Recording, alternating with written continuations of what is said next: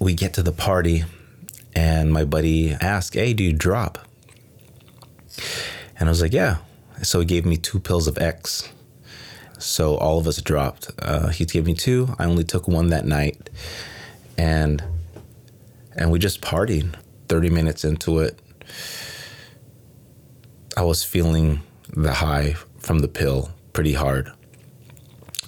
So it might have been around five something in the morning that we partied till. So I told them, "Hey, we're gonna, you know, we're gonna head back to Sac soon. Let me go back to the car and uh, take a little nap before we roll out, you know?" And they said, "Yeah, yeah, cool. I'll meet you at the car in a couple hours so you can get some rest." But the moment I got in the car, I couldn't really sleep. I was just so high from the pill still. And so I just decided to put on some music and close my eyes and hope for some rest. I didn't get any sleep at all. So a few hours later, you know, they knock on my window, I let them in. My buddy asked, "Hey, my friend needs a ride home. Do you mind dropping him off?" He lives on the way to Sacramento, but you had to take Highway five. It was an additional thirty minutes of drive time. I didn't feel sleepy at the time or anything. So what happened, we start driving. I start getting tired on the road. Highway five, if anyone knows that highway, going to Sacramento, you kind of get hypnotized by the road because it's just a straight line. That really wore me out. I remember dropping him off and saying, "Peace out, see you at school." And then we head out.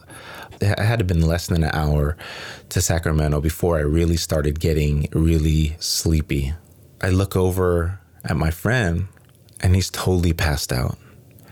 So I just continued driving, doing my best to stay awake. I, I rolled down my window. I put some really loud music on. I got to a point where I got really sleepy and I started slapping myself, and that didn't work. The next moment, I caught myself nodding off.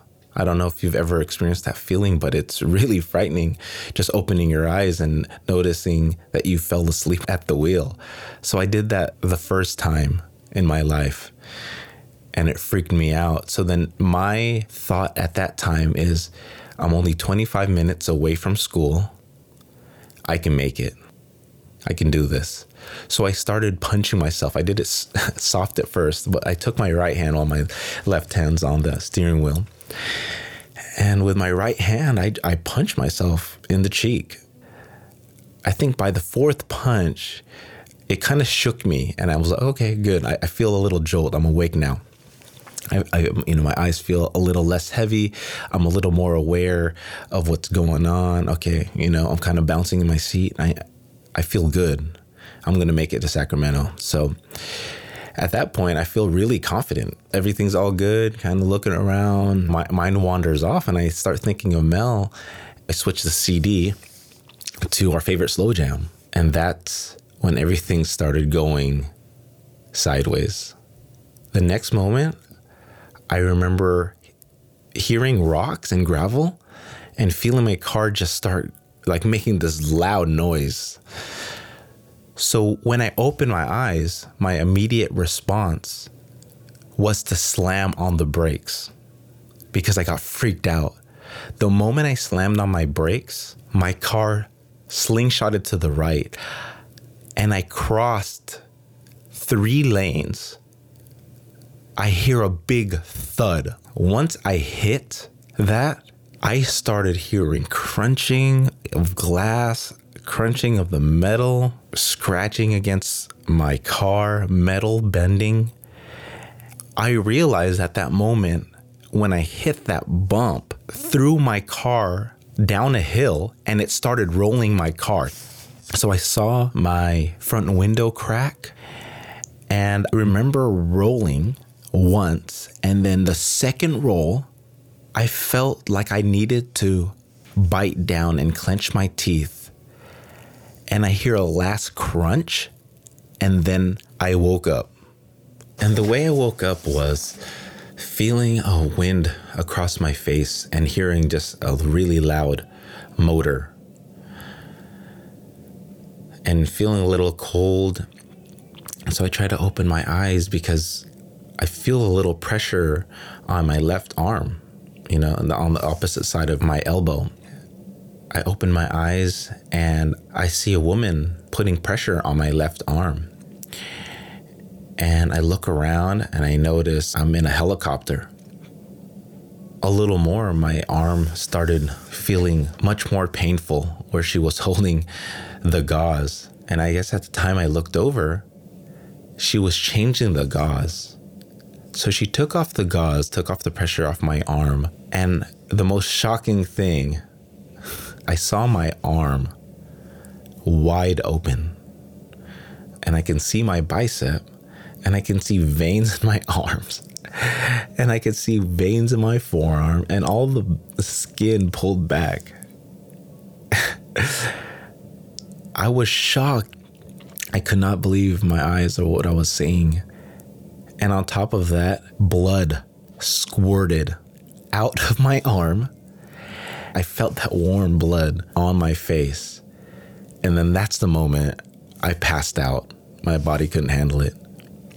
The next moment, it kind of actually got a little freakier because I woke up to the most excruciating pain I've ever felt to that moment. That pain was unbearable. And I didn't know how to escape it. I didn't know where it was coming from.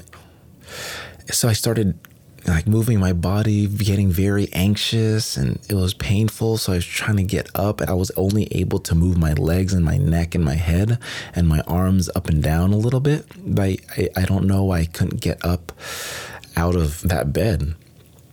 So I kind of lift my head and I look upwards, tilting my head back, and it felt so eerie. It felt so evil in there. There was a, a nurse walking down the hallway away from me, and it was like in slow motion. And I mean, the lights weren't flickering at all. I mean, it wasn't like that. I mean, it just looked like a normal long hallway at a hospital. But I think the feeling was just so scary because I was alone. I was, I was in pain. So I yell. I was like, someone help me. I need help. Someone please help me. I scream and I look. I, um, this is while I'm looking at that nurse, and she's not coming back.